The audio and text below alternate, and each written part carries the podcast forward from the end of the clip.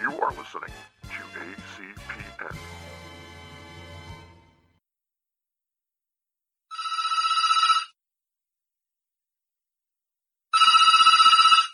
Emerald City Video, this is Russ. Do you have that one with that guy who was in that movie that was out last year? Hello and welcome to the Emerald City Video Podcast. This is another episode of our new release wall with uh, Russ Burlingame and Zach Roberts. Zach says hi. And uh, yeah, we're going to be talking about Party Monster, which is the start of our Halloween week uh, coverage, if you don't count whatever we might have done y- yesterday. True. Uh, because uh, Zach, the uh, uh, the joke here is we're recording this on the 24th, but it, it's not going to run until the embargo lifts on reviews for the movie, which is next Monday. Uh, okay. So, Yeah. Uh, so I am going to be looking at some of the in in the days running up to our the the Monster Party review. I hopefully will have had time to look at some of those Syracuse horror movies that Michael Fitzgerald gave us, but uh, whether whether I managed to do that or not, this will be the beginning of the Halloween week in the in terms of this will run on the 29th. Coolness. So, uh, yeah, this is a movie starring uh, Julian McMahon of Nip Tuck and Charmed fame, and uh, then a whole bunch of other people who I know that I have, uh, I know that I've I've seen before. There's a girl from Runaways in here. Uh, there's another girl who was on. Um, okay, let me pull up the, the credits because I feel bad. I I, I liked. I actually liked. Yeah, most Robin the Tunney is from the the Craft and Empire Yes. Records. Um, I believe she's the one that shaved her head, right? Um, and uh, yeah, Sam Strike. Um, Erin Moriarty. a bunch of uh, British. Uh, uh, looks like a, a Leatherface and EastEnders. Uh, uh, and uh, wait, is that? Oh my god! And Night Flyers. I met this dude. That's Oh, why I looked that's why it looked familiar. Like, this is one of those. Yeah, this is definitely one of those movies where you're going to be looking at basically everyone in the cast and you're like, where the hell did we see this person before? Yeah, yeah. The entire Uh, film, and it will never come to. It will never come to. Uh, Yeah. to your mind because they're um, they're all really great. Uh, I just want to say that right off the bat. Um, but but they're all usually second or third string people in films that you don't necessarily remember really really that well.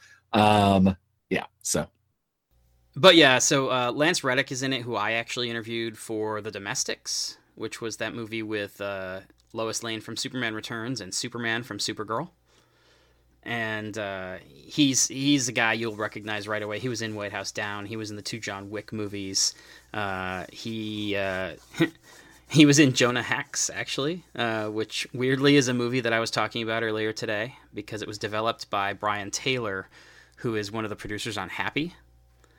And uh, Jer- uh, Jimmy Palmiotti, who actually wrote the Jonah Hex comics for a long time, tweeted something about catching it on TV and how there's this one scene that was very un Jonah Hex like that he happened to turn it on, and uh, um, Taylor tweeted at him like, "Hey, did I ever share the the original script with you? Because I promise scenes like that weren't in it." And then uh, Erin Moriarty is in it. She is uh, she is Alexis Dawson. She's the the daughter she's uh, you've seen her in True Detective. You've seen her on uh, Jessica Jones. She plays Hope. Uh, but for Zach and I, it's super exciting because she is going to be playing Starlight in the upcoming TV adaptation of Darick Robertson's The Boys.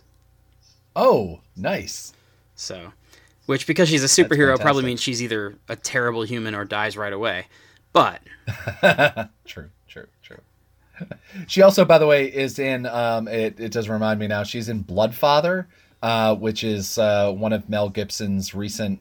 Very, you know, he's done a. He's he's been doing kind of the same thing that uh, John Cusack and um, Nick Cage have been doing, which has been doing like really really kind of indie type Yeah, films yeah. because whatever whatever for whatever reasons. Obviously, John Cusack's reasons are different than Nick Cage's reasons. Yeah, yeah. Um, but uh, and Mel Gibson's reasons are very much different than both of those people's reasons. Yeah. Um, but I, I've actually thoroughly enjoyed, even though Mel Gibson is kind of a terrible human being. Um, uh, I've enjoyed his last couple films he's done, and Bloodfather was actually pretty good. Yeah? Um, in that kind of gritty sort of way. He also did another one, which I'm blanking on. Oh, it was Gringo, I think it was, or something. It had something uh, something to do with it. He basically he's a um, a uh, a bank bank rob. Mel Gibson plays a bank robber who literally jumps his car over the over the border wall Oh yeah. and um and gets into a thing.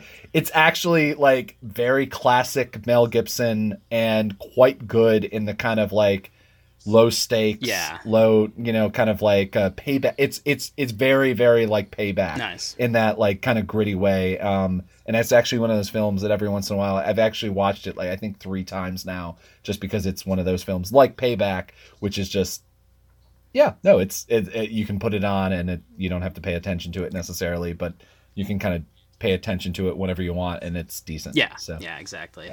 anyway, Um, but yeah, so it's this is one of these movies where uh, it's it's it's a cast full of people where it's like, oh, that person from that thing, you know, like exactly. yeah. like in our intro. Uh, but uh, but yeah, I liked everybody in it. I thought that uh, if if there was uh, if there were any kind of standout performances, I did really like uh, Alexis, uh, who again I just named and now I've already forgotten. But um, but uh, and then I, I I thought Julian McMahon was just perfectly cast in the sense that you couldn't ask for somebody who's better suited to wear like a purple suit and chew the scenery. yeah, Uh, yeah, yeah. No, every everyone in this everyone in this is is is excellently excellently cast when it comes to it. It's very um oh my god, I I actually was watching it and I forgot to actually look it up. Um, funny games. Oh, yeah. Um, it has that kind of vibe from it, and uh, in the same way that even don't know if I've actually ever saw the remake, but in the ori- in the way that the original was like perfectly cast, you're like I can see everyone, and and and, very much even also um, because I've I, I don't know I've always gotten a funny games to the original Purge movie yeah, um, uh, that everyone's perfectly cast. I mean, that literally is my first, like one of my first notes from this film. It feels like a, uh, a Blumhouse film. Yeah, oh, yeah. immediately. Like it, the fact that I didn't see the credits, that I didn't see the Blumhouse credits is like, wait, what? um, there would have been like slight differences. I feel like in the production value, um, not good or bad, but just different. yeah, yeah. Um, and because I mean this this again, like you sent me you sent this uh, link over, and I'm like, oh, this should be fun. Like what what you know what uh, what film did we what, what film did we get this time? And I'm like, oh wow, um, like they're not obsessing over drone shots, which Yeah. is always like kind of the cheap way to like up the pro- the quote unquote production value Yeah. um, um, and uh, they're not doing you know high end effect. You know, they're not doing like cheap effects or anything like that. It's just like, oh wow, it's actually solid like camera movements and solid. All the camera movements to edits actually make sense. Yeah, yeah. they're they're not just flashy. They're I mean, they're certainly in kind of an American Psycho kind of way Yeah. um, in that way, but they're not like flashy because oh wow, we had this you know thing on set today and we can use it for one day. Yeah. so we got all those shots out of the way, like sort of low budget sort of stuff, which I which obviously I respect. Um, but it's always a it's it's a telling sign of what kind of movie it's going to be. Yeah, you know. absolutely. Yeah. I it, it it felt a lot like a like a grindhouse like 80s direct to VHS kind of movie in some ways. Uh, the the camera work really called attention to itself in a bunch of places, and like you said, not Yeah. necessarily in a bad way, but just like you know, we, we we've talked a lot Yeah. about like kind of there's two different ways of shooting things, and it's when, when they call attention to itself or not. Uh, Yeah. this one like in the first part of the movie there was some really old school like vestron video style camera work like where you get the the dramatic push in over the psycho inspired music when iris Yeah, first yeah. realizes that her boyfriend's been killed Yeah, yeah, yeah. uh and then you get other things that are a lot like I really liked the they had the dissolve that used the rotating camera. Yeah. And we've seen a handful of times, most notably in uh, Black Panther. We've seen recently the rotating or upside down shots, and but u- utilizing it as a scene transition was kind of a nice touch. And Yeah. uh, I could have done maybe without fading to red. If they had faded to black, it would have been a little bit less intrusive. But again, I think that like when you're doing a shot like that, it's calling attention to itself anyway. So being intrusive is Yeah. probably besides the point. Yeah, I, I I- think that they all the the shots that they they do that are a little over the top and like or the edits um, that you pay attention to, they own it. Oh yeah, Um, it's not just like a hey, we can do this cool scene, like we can do this cool thing. Like somebody on the set that day came up with this idea and they ended up using the edit. Like every single one, it oh it it works. Oh, yeah. it, and w- it works within the larger context of the film. And uh, and also the music transitions and everything like that kind of like work with it. Yeah, oh, like, yeah. Uh, that's one of my other things is like the score and the music usage is kind of fantastic. Is uh, is is is quite excellent. Yeah, Um, it again w- again everything is kind of. I mean, you're you're turning out a film called Monster Party. yeah, oh yeah. Um, which I literally again I I didn't I didn't even watch when you sent me the link. I didn't watch the trailer. Um, I didn't do anything. So I'm, I'm literally at the point where I'm like, uh, I get halfway through the film. I'm like, wait, are they setting up like there's someone in the basement? Is everyone going to is Yeah. like that person going to literally be a monster? Yeah. like some sort of like Mandy inspired sort of craziness going to ha- start happening. Yeah. Um, and uh, yeah, no, but Uh, yeah, I, I thought it's funny you mentioned the, the music.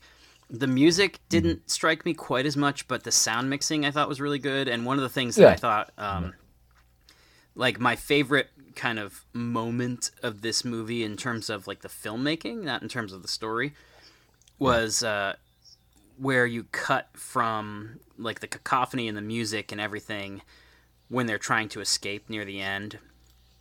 And there's the like there's a chainsaw going on going on in the background and there's music and then there's just ambient like the, the sound that air makes in movies you know the hiss of the yeah, and and then you cut to a very isolated mic where you have somebody talking and it's just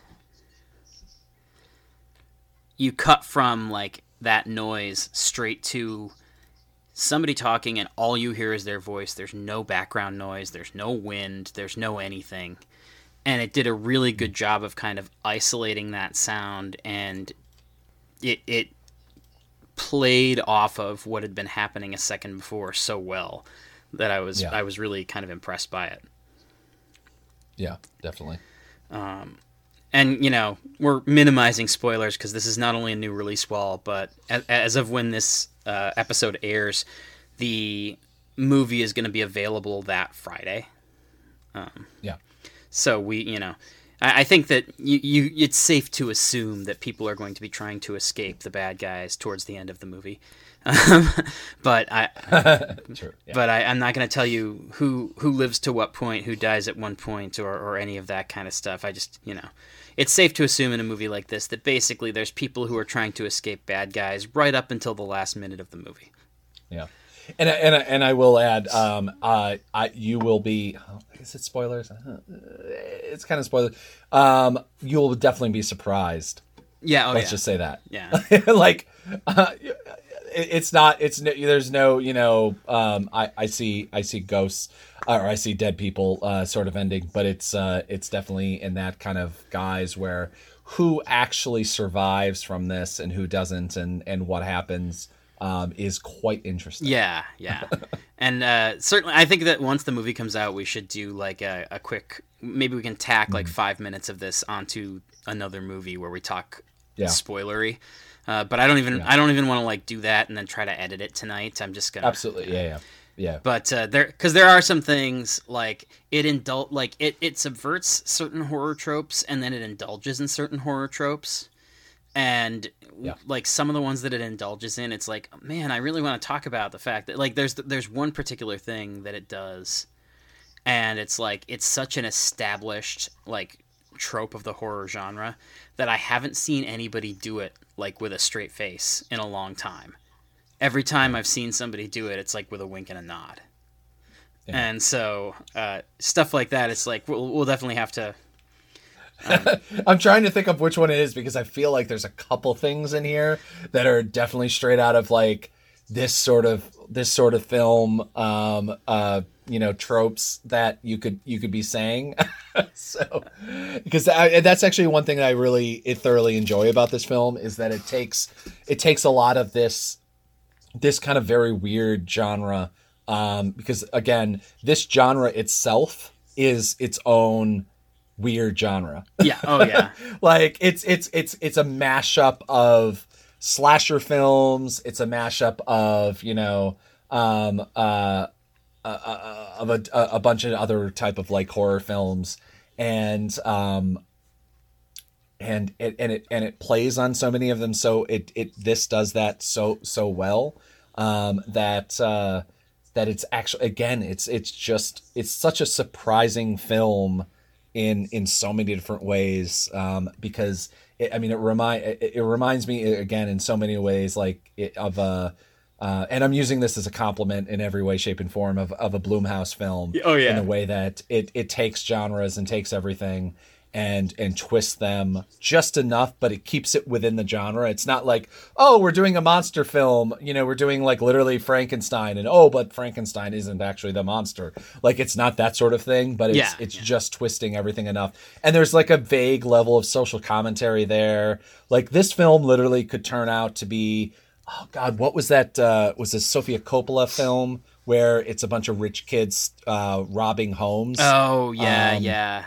I can't remember Fuck. the Um, but yeah, the you- I bling mean, the bling ring. Yeah, Bling Ring, and then there's like there's literally two or three other films that exact had the exact same fucking plot. Yeah.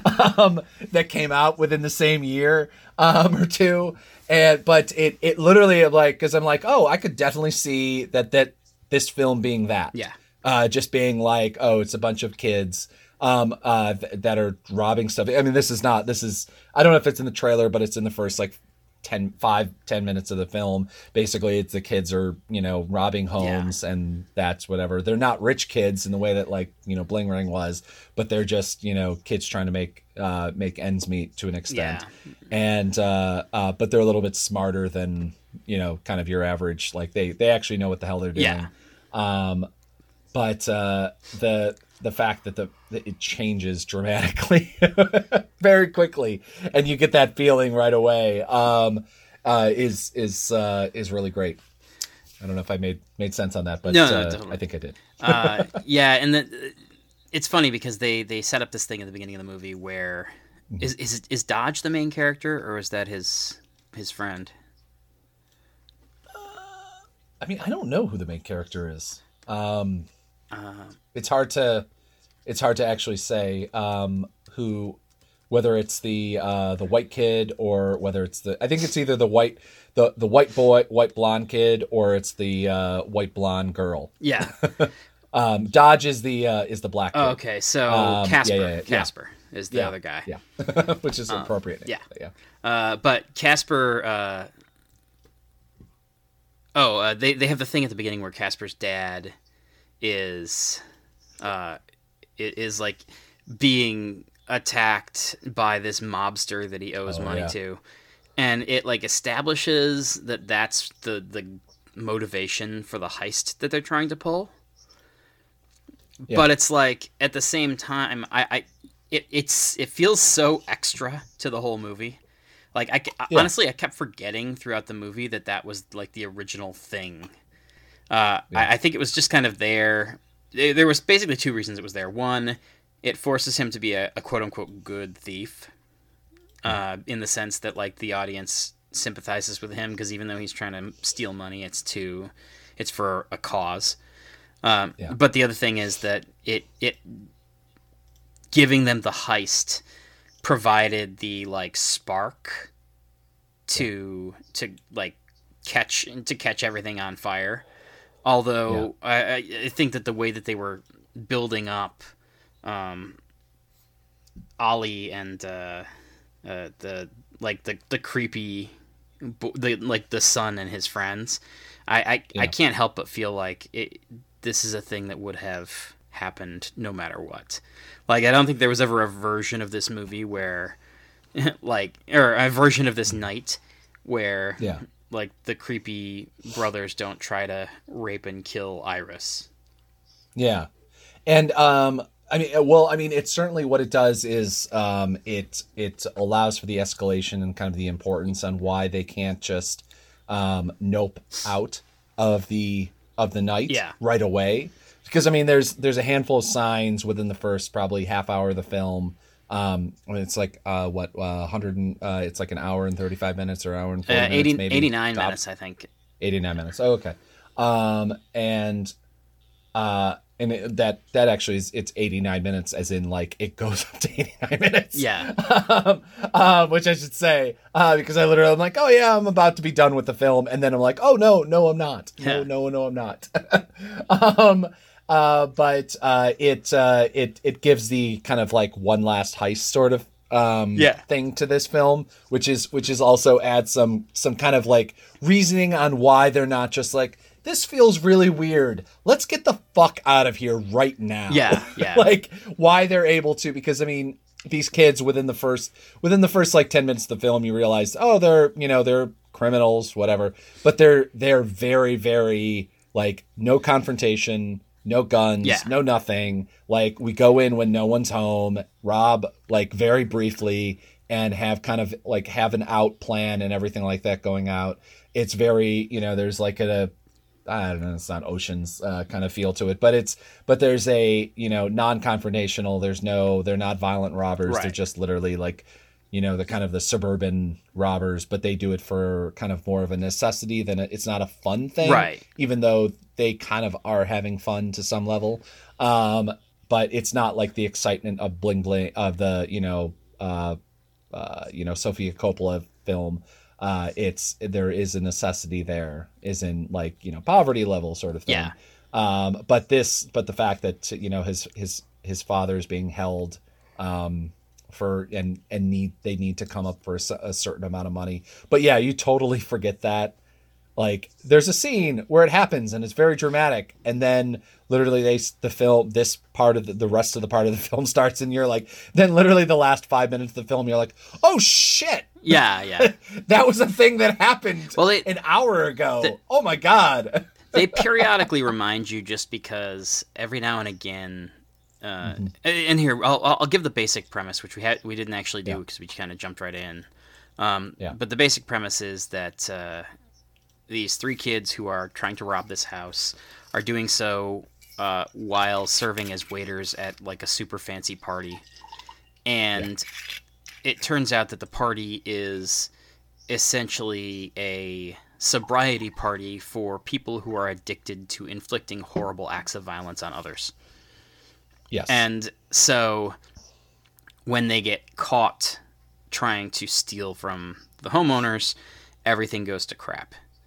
And uh, so you you very quickly end up in essentially it's like a combination of like a, a survival horror movie slash a haunted house movie almost because you spend a lot of time just kind of locked away trying to avoid the Yeah. you know yeah. um and and and uh, I mean, there's also a lot of like who's actually your ally, who's not, Yeah. sort of thing. There's mixed thing going on, so it's not just it, which is actually something I really enjoy about the film. Um, and uh, uh, yeah, I mean, all of this kind of enters a little bit into spoilers. Uh, Yeah. and again, I mean, like, I and it's in the spoilers because I haven't seen the trailer, so I literally don't know what the promotion is. Um, yeah for it, yeah which is, I, I which is I, I, think assume that they will have revealed at least some element of that in the trailer just because I don't know how you promote this movie without including any of the violence. Yeah.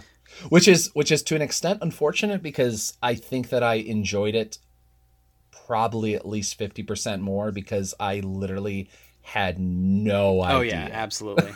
that the twist was that. Because I mean Monster Party, I mean like, you know, Monsters you know, literally it was like, oh, Monsters Party. It's not a it's not a, like a title. Like I watched Monsters game and there was no monsters in it um other than, you know, um that white dude Yeah. from uh, you know, um but uh, having sex with Halle Berry. yeah. Um, but uh, That was Monsters Ball, by the way, not Monsters. Oh, Monsters Ball. What? Wait, what was Monsters Game then? One, Um, one thing I should say, just real quick, because it's a thing. Yeah. Uh, Yeah. Monster Party is, as far as I know, not related in any way to either the 1967 musical Mad Monster Party or the video game Monster Party, which apparently there is a relatively recent video game. Because I tell you what, trying to Google any information about this film is basically impossible. Yeah.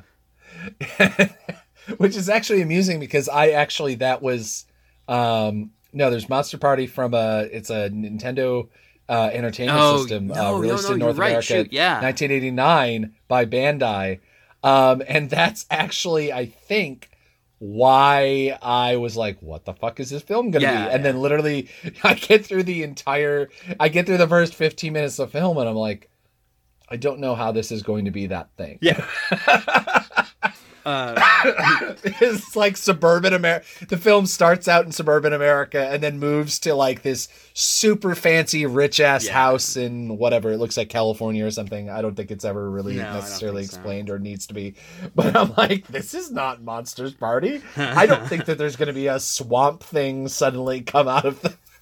It's it's uh, it's also it, it's not particularly related to Party Monster either. Just so that's been said. But yes, you know, yeah, sure. yeah. um, and not it's it's not at all related to Monsters Ball either. Uh, there is no um, there's no weird couch sex with uh, Angelina Jolie's ex and Halle Berry. Um, Uh, but uh, oh, oh, the thing I was saying that we got off on a tangent, but uh, the the the one reason that I feel like yes, you do at least usually have in the back of your head somewhere that like the dad is a subplot that's still important is because since these are people who are ostensibly in recovery, even after the violence starts, some of them are all in on the violence, and others of them don't want to kill anybody. And so you Yeah. get the people who don't want to kill anybody periodically asking, like, can we pay you to go away, basically? yeah, yeah. And so uh, every time somebody comes up with the how much to make this all all go away, in the back of your head you're like, "Oh yeah, that's right. Like he can be bought because he's got the thing with his dad." yeah, yeah. Um, but uh, yeah, so it's uh, it's an interesting. It, it- I, I really liked it. I, I actually I have very few like real criticisms of it. Uh, there's once or twice where the like the ambitious stuff that they were doing with the camera gets a little bit too ambitious for its own good. There's a bit where Robin Tunney is like stabbing the camera, basically, Mhm. and I don't know if she didn't sell it or if the camera work didn't sell it, but like that moment felt really, really weird and flat to me, and it didn't work. Yeah. Um, but that's literally like that's the one like major criticism I had of the movie. It does have like some of those like '80s horror movie style like effects wonkiness, and in, in terms of like a lot of the blood looks like it was uh, like tomato soup, and so you get like that orangish tint to it that used to be a thing. Yeah. Uh, and there's a shot at one point where like somebody's intestines spill out, and you can literally see like the place on the end of it where the sausage has been tied off. I mean, but I mean, like, and and one thing, I mean, I I kind of excused all Oh, of no, those no. things I- to to the fact that it is the type of film that it is. Oh, And- yeah. and I I agree I with mean, you. again, like, like, I'm- those I'm were kind of, like, like that moments that just- because they're not they're so it's not like um I don't know. It's again, I mean, like uh it's not like Mandy that's like it literally starts at an 11 and then goes to a 15 Yeah. um uh it's uh it starts at like a random it could just be a house break-in type film Yeah. and then goes to a goes to like a 14 or a 15 sort of thing when it's like weirdness and then it peaks up and down, like it kind of goes up and down on its like weirdness. So it's not something that you can kind of completely excuse away in the way that like, oh well, it's just that film. It's all ridiculous and it's all over the top. Right. Um, but uh, but in general, um, there's no moment in the film that I think outside out, again outside of that sausage scene, Yeah, which yeah. I actually like. I remember looking at him like, oh, that's hilarious. No, that, that was my response too. Was in my notes I have just in all caps with an exclamation point. Sausages. yeah, yeah, yeah. It made me think of like Invader Zim or Yeah, something.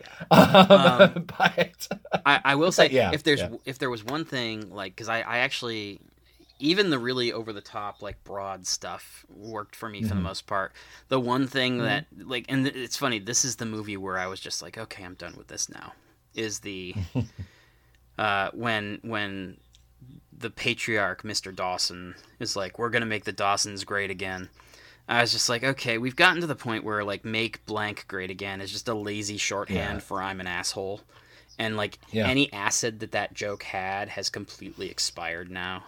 Yeah, yeah. I mean, I, I feel like there's going to be like a middle ground where, unfortunately, there's a bunch of scripts that were written in 2016 or 2015. Oh, yeah.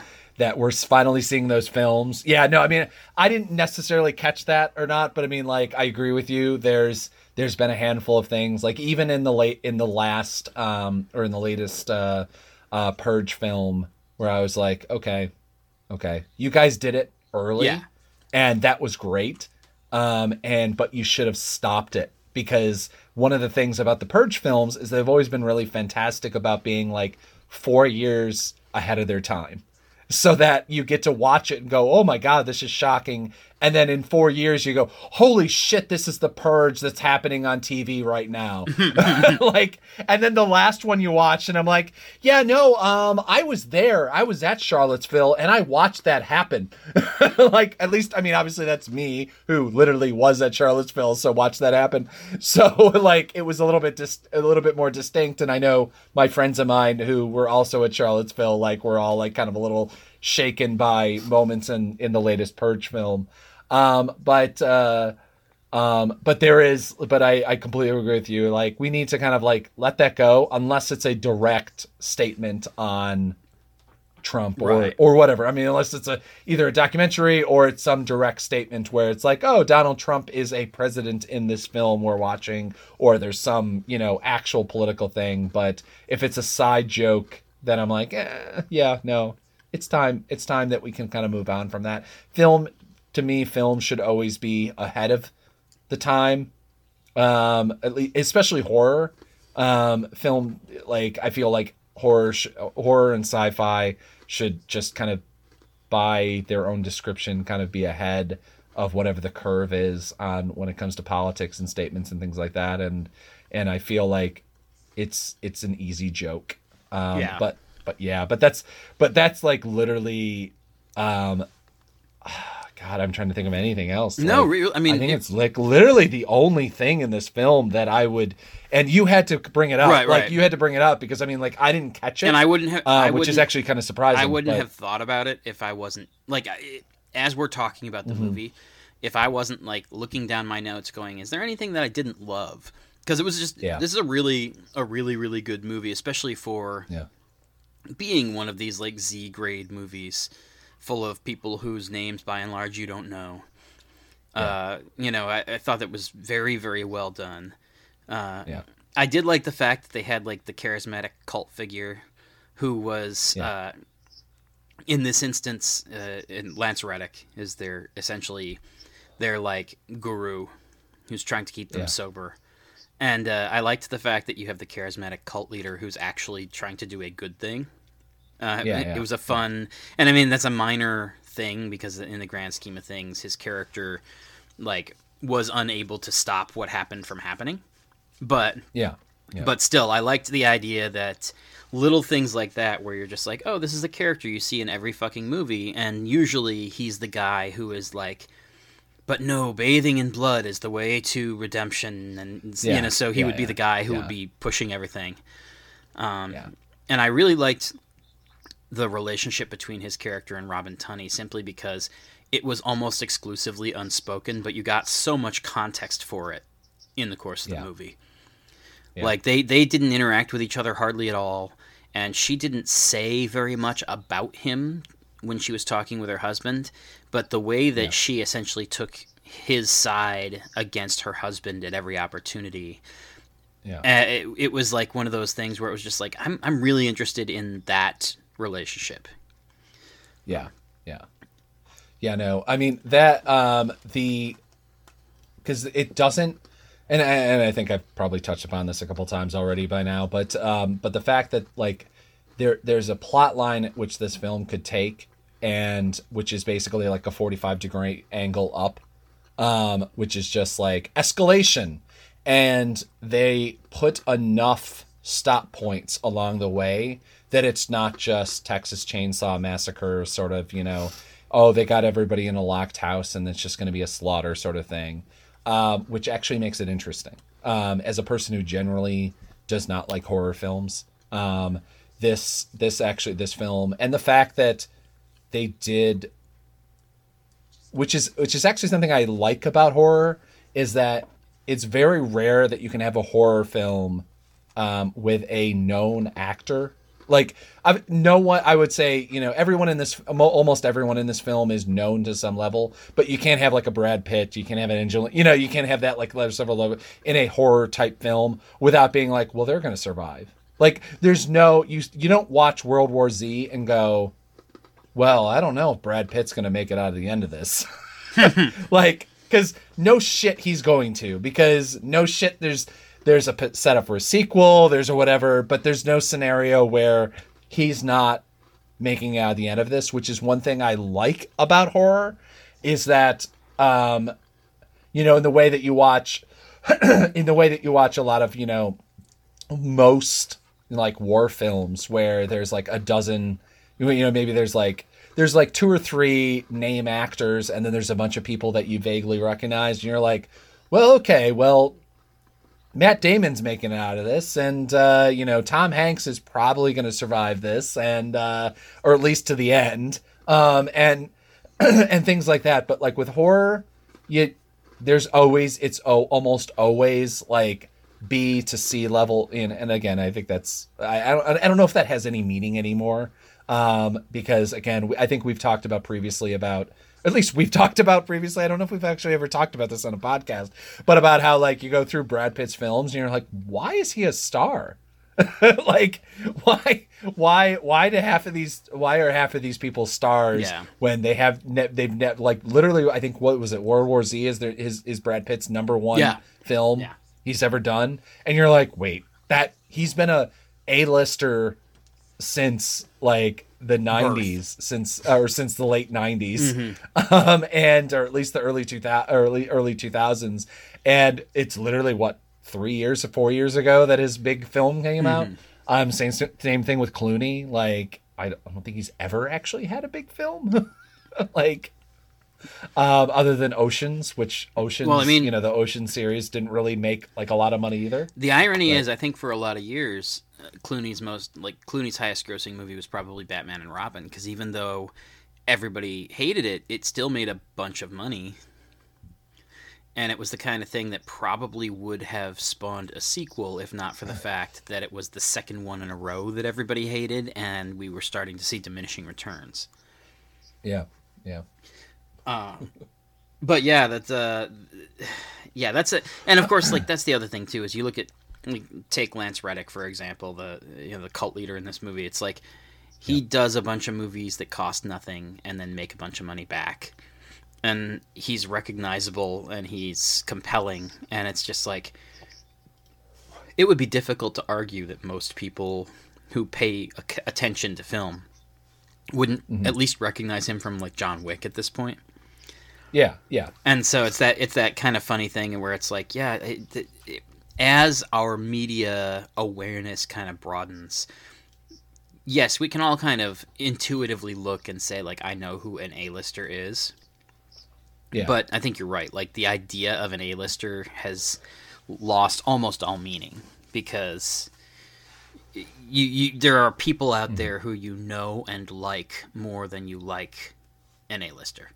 It's like you you you know intuitively that Tom Cruise is an A-lister, and uh, you know, again, I'll just say Yeah. Lance Reddick or Robin Tunney are not, but uh, like I don't, I can't think of a time that I've ever enjoyed a Tom Cruise performance as much as I enjoyed uh, Robin Tunney in, in Empire Records. Yeah, yeah, You yeah. know? I mean, I mean, Tom Cruise is actually weirdly probably one of the very few people you're like, he doesn't do not A-lister films. Oh yeah, um, and and uh, and which is which is also, but it's also weird. He's not a person that wins Academy Awards, um, at least in the last like 15, 20 years. Um, so it's this kind of weird, very weird. Like Brad Pitt is a person he stars in a film and potentially wins an Academy Award almost every time, every year. Yeah. There's like some film he does, and you're like, ah, he's potentially out there. But uh, you know, Tom Cruise doesn't do those at all. Which Yeah. I mean, I mean, the last Mission Impossible. Did we actually see the last Mission Impossible? I did not. Ever? Um, I thought you had seen it, and we, but we didn't get it. We definitely didn't talk about Oh, it. Oh, we didn't see it. Yeah, yeah. No, I mean, I, I had seen it. Um, and um, shit, when does that come out? Because it's Soon. The last one was actually genuinely fantastic. It was probably the best action film I've ever seen in my life. It comes out very Um, soon. We, we got to talk about yeah. that, and we got to talk about Mandy.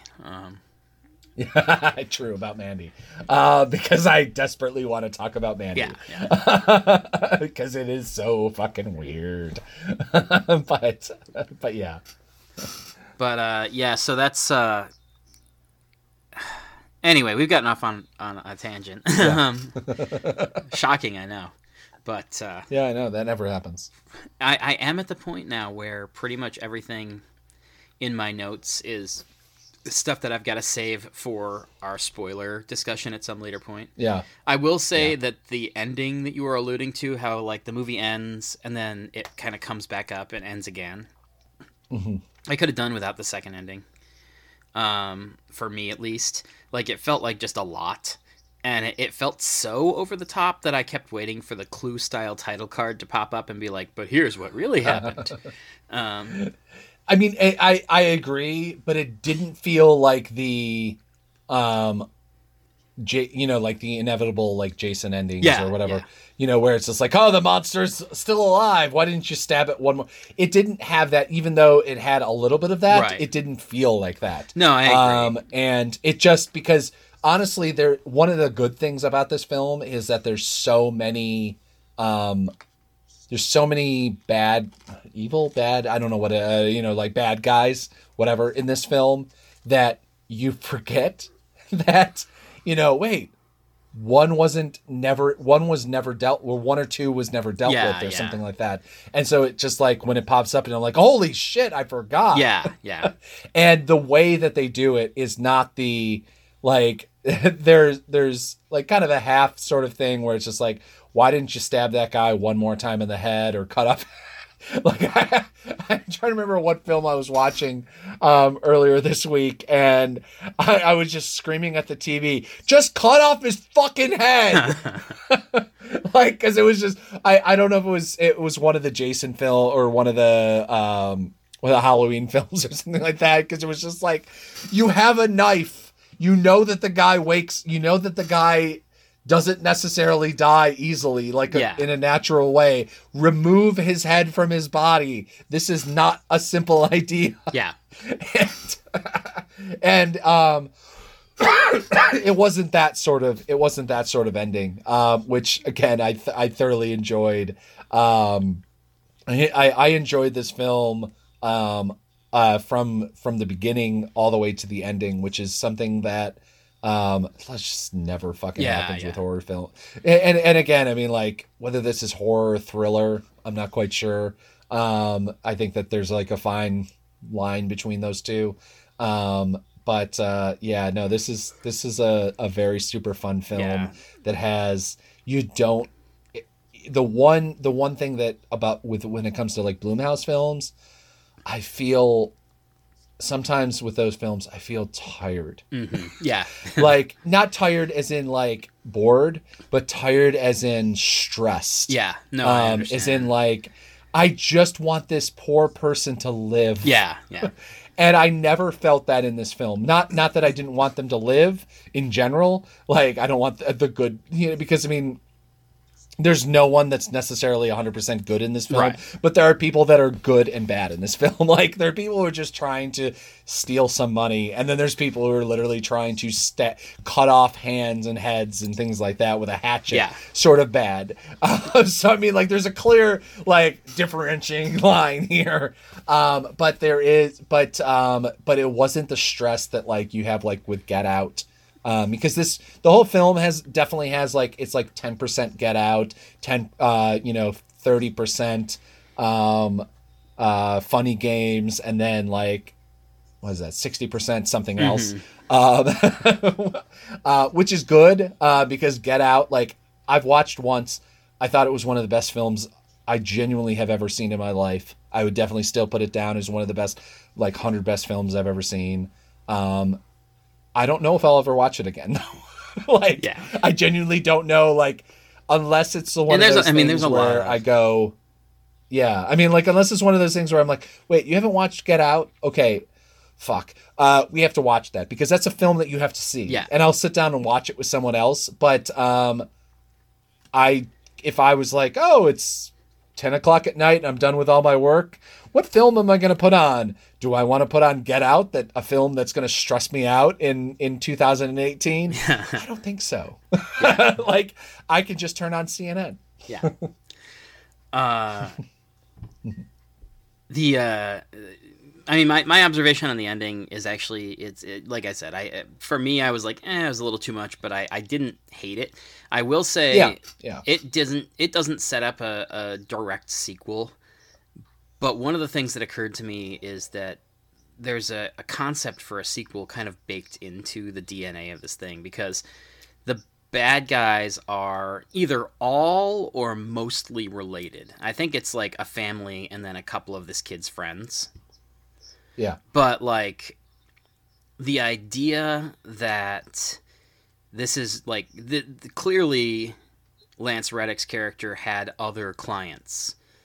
Uh, it Yeah, didn't. I yeah. it you know it, it didn't look to me. It didn't seem to me like these guys were his only clients, and so y- you have baked into the n- potential for the next one that yeah you could do basically the same idea except if they're not a family if it's just like the support group then you have Yeah. the additional possibility of like dissension within the ranks and people who are trying to kill each other much more than they were in this movie where it's like 90% of the movie is is like the family and the servants and then every you Yeah. know what I mean Yeah, I mean, this has a in the way that um like uh, I, I don't think I, I don't think the connections can be avoided. Um, like the Purge, the first the first film that came out, the first Purge uh, film. Uh, I like that had a way that like you're like watching it and you're like, oh, I could see this just being a one off thing. Yeah. And then obviously it did really well, but it also could set off an entire world and thing. Um, there's no reason why it couldn't happen again in other places. It's it's kind of in the way that it's like, oh, this is a dinner party group that happens around the country. yeah Um, and I mean, obviously, you know, you could go one way or the other. It could be like a prologue sort of thing, like setting up the world where these are things that happened before, which I think would be less so. I'd be I'd be very fascinated if this does if this does hopefully well because I do hope that this does really well Yeah. because it is again. I mean, I think I've said this about a dozen times, but it is a, it is a really great uh, horror slash thr- thriller film yeah um, but it um, it it potentially could build it, it it doesn't close off the idea that there are other um, the, there are either other families or other um, AA type support meetings or whatever that now once the leader of this whatever is is dead could set off like a, a greater thing. Um like whether or not it could go i mean hell i i, I never believe that the purge film could go beyond like say another film. Yeah. um but now it's got what it's on its third or fourth film and then it's got uh, uh in a tv series so um who am i to say? Yeah seriously. Yeah. Uh, I, I will say this is, from what I can tell, only the second feature film by this uh, by Chris von Hoffmann, who's the director. Uh, the previous movie is one that I've never heard of, uh, called Drifter, and it's described as a pair of outlaw brothers seek temporary uh, temporary refuge in a desolate town inhabited by a small family of psychotic cannibalistic lunatics, which to me feels like this could be a, almost a spiritual sequel to that. Like just like Yeah. this it's like oh we're outlaws and we are like we find ourselves trapped with no escape from a family of killers um, Yeah. and i'm not i'm not saying that in a critical way like there's nothing wrong with the the filmmaker who explores those similar those similar ideas but i'm uh, like a so for somebody who only has two fr- two features to do a movie that i Yeah. thought was this well done is impressive and b it makes me kind of want to go back and look at the drifters or at drifter and just see I mean, he's got a he's got like a which is actually interesting. I mean, um, the the director has um, uh, only only one like feature length film, but he has like a dozen or so shorts, Mhm. which is actually interesting because usually you don't see those. Um, but his upcoming his upcoming film, um, which uh, is called uh, Phobias, Mhm. um, and or it's a segment. Um, I can't tell whether it's a segment of a fil- another film. Yeah, it looks like it is. It's a segment of a of a film because there's three other directors Yeah. along with it. Um, but there's a lot of, again, there's a lot of other uh, actors and actresses that you recognize but aren't, you know, people that will star, you know, big stars in films or whatever. Hana Mae Lee is in. Um, uh, she's uh, one of the stars of Pitch Perfect, Mhm. and uh, I know she's in the uh, the Babysitter. yeah Um, and uh, she's basic, basically in Pitch Perfect. Uh, she's the uh, quirky, weird uh, Asian girl. Um, and then there's like Macy Gray, uh, who is Macy Gray, Yeah. uh, the singer and everything like that. Who's been I- in holy shit, she's been in a crazy amount of things. Um, I- but um, I kind of have to point out that in Drifter, his other feature film, uh, Yeah. One of the two brothers who's the main characters, his name is Aria Emory, which uh, Emery was the name of the the pimp in this movie or whatever Yeah. the the guy who runs Ah. the strip club and was beating on uh, Casper's dad.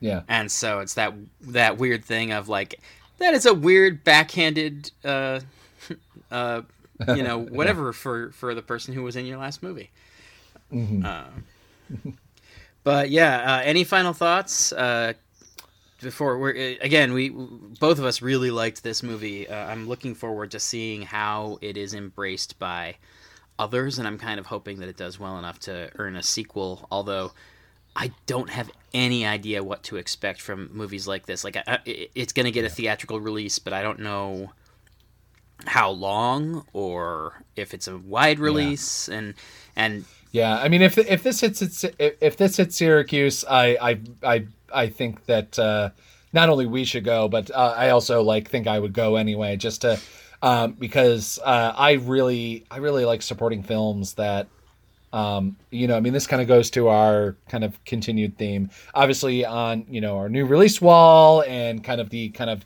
back catalog stuff we talk about. For Yeah. but for you know, I think at this point, like most of our films that we end up talking about are these kind of um, you know D or C grade, uh, not grade films. I mean, but like like they'll get a week or two at the box office in major cities or something like Yeah. that, but probably won't ever hit Syracuse or won't ever hit you know mid tier cities. And but basically means that you'll see them in the th- you'll see them on uh, video on demand. Yeah. Um, and um, this is probably I would say in the top top three of those films that that we've watched. yeah, Um, and I think we've watched a lot of them, even ones that we haven't reviewed necessarily, um, like haven't actually reviewed. Uh, There's probably been a dozen or two films that we've watched that we get review copies of, or digital, you know, digital digital review copies of. Um, and this is probably at least in the top three that that I've I've seen, and I I, I really hope it does well. Um, and so if you get to see, if you if you see this film in your theater uh, in your theater, please go see Yeah, it absolutely. because again, like like we kind of always say, like this is a sort of independent. You know, I mean, like basically, this is where independent film is Mm-hmm. nowadays. Um, and whatever your definition of independent film is, you know, what what your budget level is, like this is what we're talking. I mean, I, I think that this is what we're talking Yeah. about. Like this has got to be a couple million dollars. Um, like I know that we could. I know other than you know whatever salaries or whatever, but like I know you could do this film for like five million, under five million dollars, um, because it's a closed location set Yeah. sort of thing, and um, and it's it's really good. And we need to encour- you always need to encourage these sorts of films because otherwise it's going to be all marvel and d well mostly I, I would say marvel and dc but it's it mostly marvel. Um like because dc has already put off their fucking wonder woman release um because i guess they can't even handle that fucking thing. Um but uh um, which is a whole different fucking statement. Um, but uh, we, but again, go see it in theaters, um, and then once it comes out, either rent it or buy it. Um, even if you know if you enjoyed it, like support the goddamn support cinema Yeah, for fuck's sake, um, because this is basically this is what keeps studios going. Um, these sorts of films. And it's not all just art house um you know crap that doesn't make any money when it comes to like independent cinema. Yeah. like there's one in a thousand films I i would probably say one in ten thousand films when it comes to like art house like proper cinema actually make money. This is the film these are the type of films like that actually make um, production houses money um, to keep going that they can support that one million dollar art house film that you know maybe goes crazy and gets an Academy Award or, or some you know Sundance Award or some shit. Um, so support this even if you don't support this even if you don't like this film. but no, but you, you goddamn well should because it's a it's a goddamn well made film, um, which um, even in even in bigger budget films is is surprising. Like Yeah. this is this is a production level film that at least is as good as Venom uh, when it comes Oh, yeah. to like editing and cinematography. Um, and and uh, my guess is I haven't seen the budget on this film, but my guess is that um, Venom had at least fifty more million Yeah, dollars. yeah. My, if I had to guess, I would. They probably made this movie for a million. Because yeah, these are all recognizable actors, but none of them are super famous. I imagine you probably got them at discount rates because they probably shot this over the course of like. Oh no, I I actually I, I saw this on uh, like some website. They shot this over the course of 17 days. Yeah. So probably they spent, you know, uh, I I mean, it's not like you know Jurassic Games money, but they, Yeah. you know, not that sort of money for God's sakes. I mean, there's not too many production houses that can swing that that load of cash around. well, I meant the other way. I meant the fact because they spent nothing on that. I know, I know. That's a joke. but- I know, mm-hmm. I know what the budget is. Believe me. and again, as a person who enjoyed Jurassic Games, um, I'm just saying, like, um, that you know, I mean, like, well, I mean, there's no CG in this film. There's no, there's not even. I don't even think there's any like real filter effects or whatever. I mean, I assume they shot it in 4K, so I assume there's some level of like color Yeah, yeah. correction editing sort of thing. But um, this is the sort of film that I really enjoy. That literally I could see me and a couple friends doing, like with the gear that we have, as long as we had good actors and a good script, uh, which to me is always independent cinema. Yeah. Um, the moment you start adding CG and things like that, I, I, again, I'm accepting J- Jurassic, uh, Jurassic Games and um, um, Jurassic Dead uh, sort of thing, uh, those sort of films, because you know this is kind of a different sort Yeah. of level of of of indie cinema. Um, but like this is super fun. I mean, this is the sort of thing that um, you know it, it reminds me of the early to mid, you know, like the mid '90s Yeah. sort of indie cinema, where you had a bunch of recognizable actors like Reservoir Dogs. Everybody in that film, even then, was like, oh, I recognize Tim Roth. Yeah. Oh, I recognize, you know, these people. Steve Buscemi. Like, I recognize these people from other films. If you watch films, like this is that sort of film, and um, it's done so solidly well um, with I, I mean, like again, I mean, like we're we're two fucking nitpickers. Yeah, yeah. When it comes to films, and yeah, that like we're like we're like what was it like two scenes, like two two cuts. Yeah, yeah. That we're like, I mean, like we can go through a Marvel film and find like forty five things, or even a DC film. You know, what I Yeah. mean, like find seventy five, and like this is like, oh, there's nothing we can complain about. Yeah, there's a line in the Oh, script because okay. this was probably written three years ago. Yeah, Yeah, exactly. Like, oh, there's a line. Yeah, no, that was an easy. I mean, it also even if it was even if it was written six months ago, like as the film was made, Yeah. like would have been an easy. Like, no, you got to add that in. Yeah. Like, we're too political. Like, there's not too many film reviewers that are also like political people, like who are annoyed by like political tropes intro in, in encroaching on film. Um, so like, yeah, that I probably would have wrote that line into the film. Yeah. like, I mean, like, there's everything in the film is is uh, is is great, um, and it's a really solid film, and it's not, and it's not a, and one thing I really love, it's not torture porn, yeah, um, because that's the easiest thing to do in in horror slash thriller cinema is just like there's enough blood there's enough like scenes where you see the person like but it's not like there's it's it's a great between like venom where they didn't show fucking anything like even the body of a of somebody who was eaten Yeah. you know like at the end of the you know at the end of the film or or like or like a uh, you know Hostel sort of situation where you're like, oh, good, they're lingering on the the bloodied corpse Yeah. that was like mangled. Like I don't need that either. Like this is a really great kind of middle of the road. Like my mom, my aunt would love this Yeah. film. Like I'm definitely going to recommend this when it hits video on demand um, for them. yeah. I mean, it is. uh, because it- like it is they're both gory. like it's like Walking Dead sort of like yeah, level exactly. stuff. It's like- that because Yeah. because it is gory, but at the same it, like it, you you really Except let me note, let me note, let me note. Since I brought up Walking Dead, it's better than Walking Dead Wow. has been for about. that's 17 that- seasons. That's, that's true. Um, but well, I will say that uh, your observation about Hostel and the idea of like lingering on Yeah. grotesqueness Yeah. is is really well taken because there are things in this in this movie that like yes you see like the horrible aftermath of something but it's literally like a shot for two seconds Yeah. or it's a shot like in the background as you're going over the room or it's like we're dragging the body you know Yeah, I mean, it, it's literally it's it's enough that you go, oh fuck, that person actually is dead. Yeah, yeah. Because I mean, there's there's one scene in this in this movie where um, something happens, and you're like, oh fuck, did that person really die? Um, that person really was killed, and they lingered on the scene for literally like the moment that the character who had to see the the character who had to recognize that their that the person that they knew was dead um, was actually dead.